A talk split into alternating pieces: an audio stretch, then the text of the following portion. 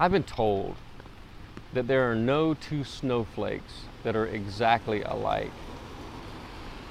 And you know, I think pumpkins are like that too. When we were unloading the pumpkin truck the other day, I was blown away at how different these pumpkins are. There were really large pumpkins and medium pumpkins and small pumpkins, and their weight was even different and, and deceptive. Like I'd go reach for a, a medium sized pumpkin coming off the truck, thinking it would be as light as the last medium sized pumpkin that I carried. And like, whoa, the thing was heavier than the biggest pumpkin I had carried. It was crazy. Like, so, so their density is, is even different. And the colors, like, I know about the, the, the orange pumpkins and, and, you know, the slightly different shades of orange, but like, there are white pumpkins and, and pink pumpkins and, and uh, a really beautiful green pumpkin, and there's some green and orange pumpkins, and um, some of the pumpkins have really fat stems, some of them have small, pretty curly stems, some of them have no stems at all. And I was walking to the back of the truck to get another pumpkin, and I noticed uh, that one there, and I'm like, that pumpkin looks just like a Canadian goose. And Kara was like, yeah, it's called a swan pumpkin. I'm like, who knew? You know, we're like these pumpkins. We're all different. We're, we're different sizes and weights and, and, and shapes. Um, some of us have curls and, and some of us don't. you know, just these pumpkins have smooth skin and groove skin and, and skin with different colored warts and you know that that's kind of us too. we're all different. Uh, we're unique creatures. God made us that way. And the thing is, the awesome thing is, is that we're deeply and uniquely loved by God who created us. In this stewardship season, we've been talking about um, hitting our stride, um, discovering ways that, that we can really make a difference with all that, that has been entrusted to us. So STRIDE is an acronym.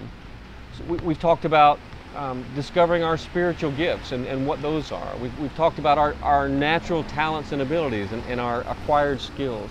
Last year, uh, we, we took a long look at our resources. How do we best utilize the resources that God has entrusted us uh, to make a difference?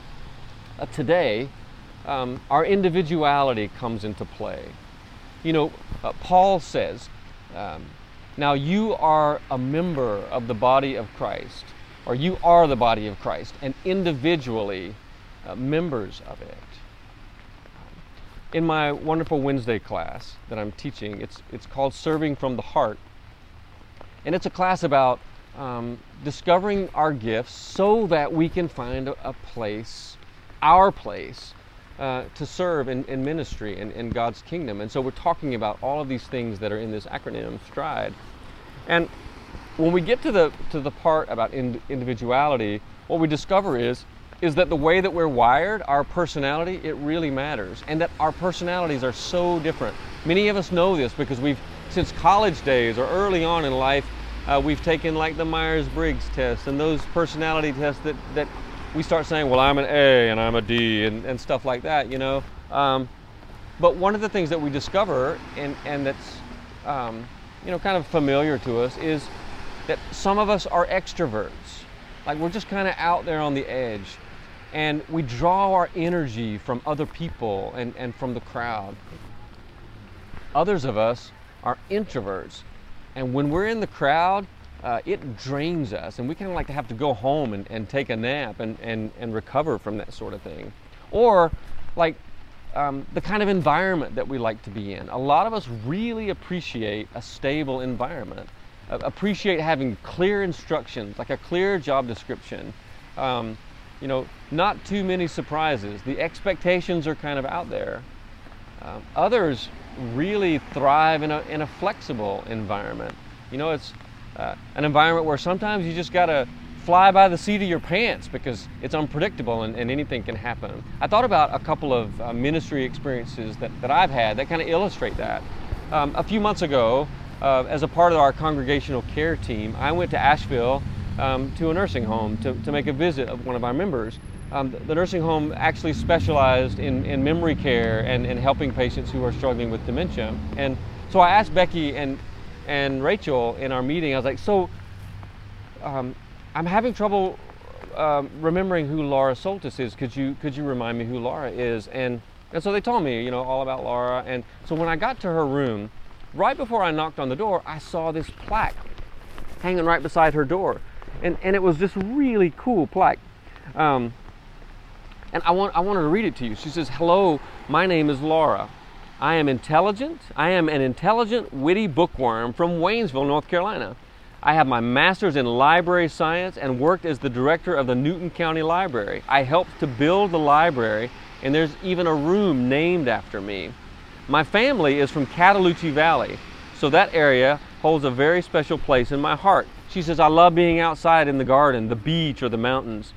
I have attended church all my life and even started the Faith Sunday School class in the 1970s. I was like, whoa, they are still going strong today. And then her last sentence is, let's sit outside together and drink some wine.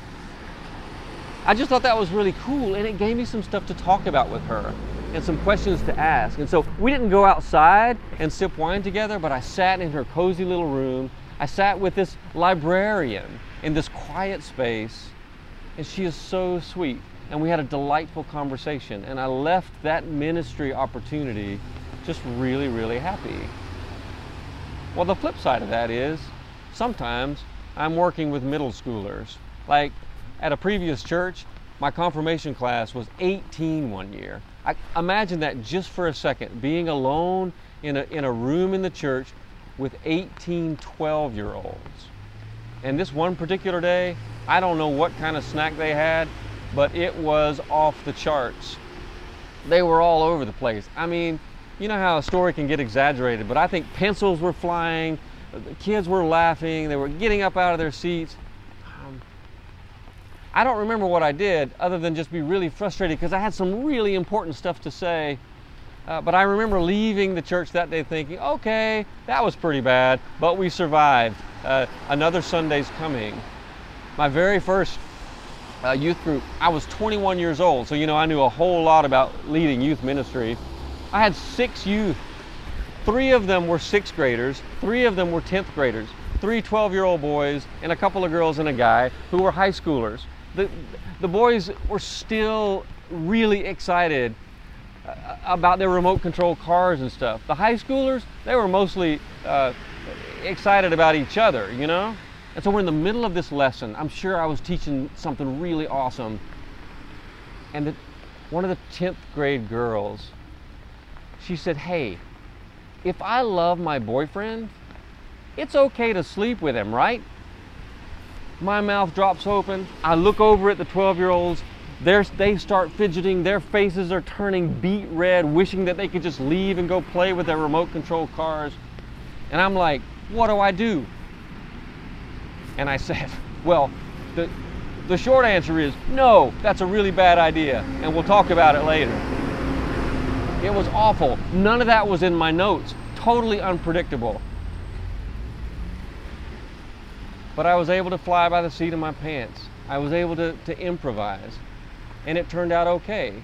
There was a very deep and, and meaningful conversation with the three high schoolers leaning in the counter in the kitchen um, about our relationships and about what it means for our relationships to be holy. So, as we continue on this journey of discovering the possibilities of how we can serve in a place that, that, that fits, um, that works for us, uh, it's important for us to remember um, that our personality, our individuality, uh, it's an important piece of the puzzle. This is the thing our individuality is not individualism. Um, I, I, think our culture seems uh, plagued by this, this, emphasis on my personal rights, and there's so much self reliance, kind of that cowboy attitude um, where I don't need you. Uh, I've got this. I can pull myself up by my bootstraps. You know, our, our faith journey, it does not stop with the me and Jesus moments. Like, those are important moments. Like, our faith journey, I mean, it is private um, and, and individual and, and intimate. Um, but it doesn't stop there. It, it's so uh, much more than that. I mean, it, it's also not private and it's not isolated and it's not individualistic. Like we are sons and daughters of God. And, you know, we are in this together. Like Paul says, uh, we are the living body of Christ.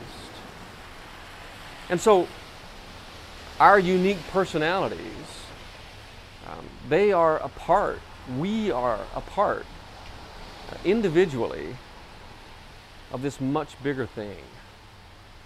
So I, I, was reading in my, my prayer book today. It's a common prayer, a, a liturgy for ordinary radicals by Shane Claiborne and Jonathan Wilson Hartgrove, and there was another author, I can't remember her name. Uh, but it, but on, on this particular day, they were uh, talking about Oskar Schindler and telling Oskar Schindler's story. Uh, Schindler um, uh, was, was, living in, a German living in, in Czechoslovakia um, in 1939 uh, when he joined the Nazi Party. Well, when, uh, when the Germans invaded Poland, Schindler, being the businessman that he was, uh, he moved to Krakow and he took over two manufacturing companies. And like a lot of business people in his day, um, he made his fortune in part because he had the, the cheap labor uh, uh, using the Jews that, that were living in the ghettos there in, in Krakow. Well, as Schindler was making his fortune, uh, he began to notice that um, the Nazis were, were killing and, and deporting the Jews. And, and so uh, he was disturbed by that and, and he was moved by that. And he began to use his, um, his, his prowess in, in business uh, to kind of shift his enterprise a little bit. He moved uh, his, his workers uh, from, from, from Krakow. He eventually moved his manufacturing companies back to Czechoslovakia. Uh, he convinced the Germans that uh, he needed more workers.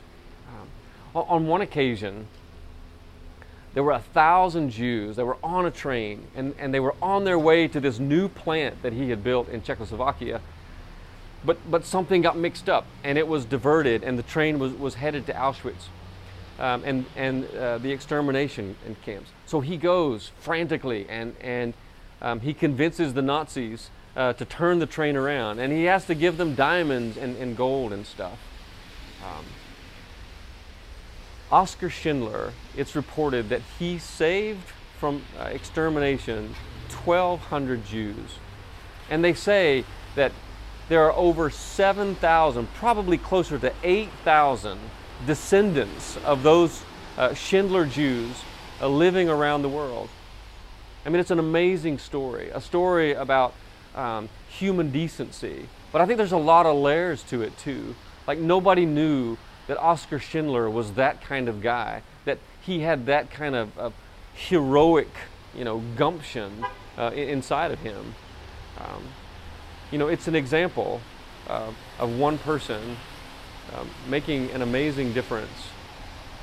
It's a reminder that we each have a unique part to play, and you know that God calls us sometimes into action that's that's radical, and like somebody, at least one of us, has to have the vision, has to have the courage that says, you know, we got to get this done.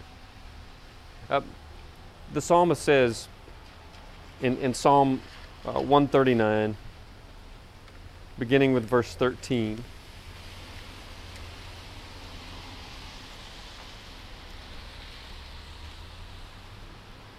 For it was you who formed my inward parts. You knit me together in my mother's womb. I praise you, for I am fearfully and wonderfully made. Amen.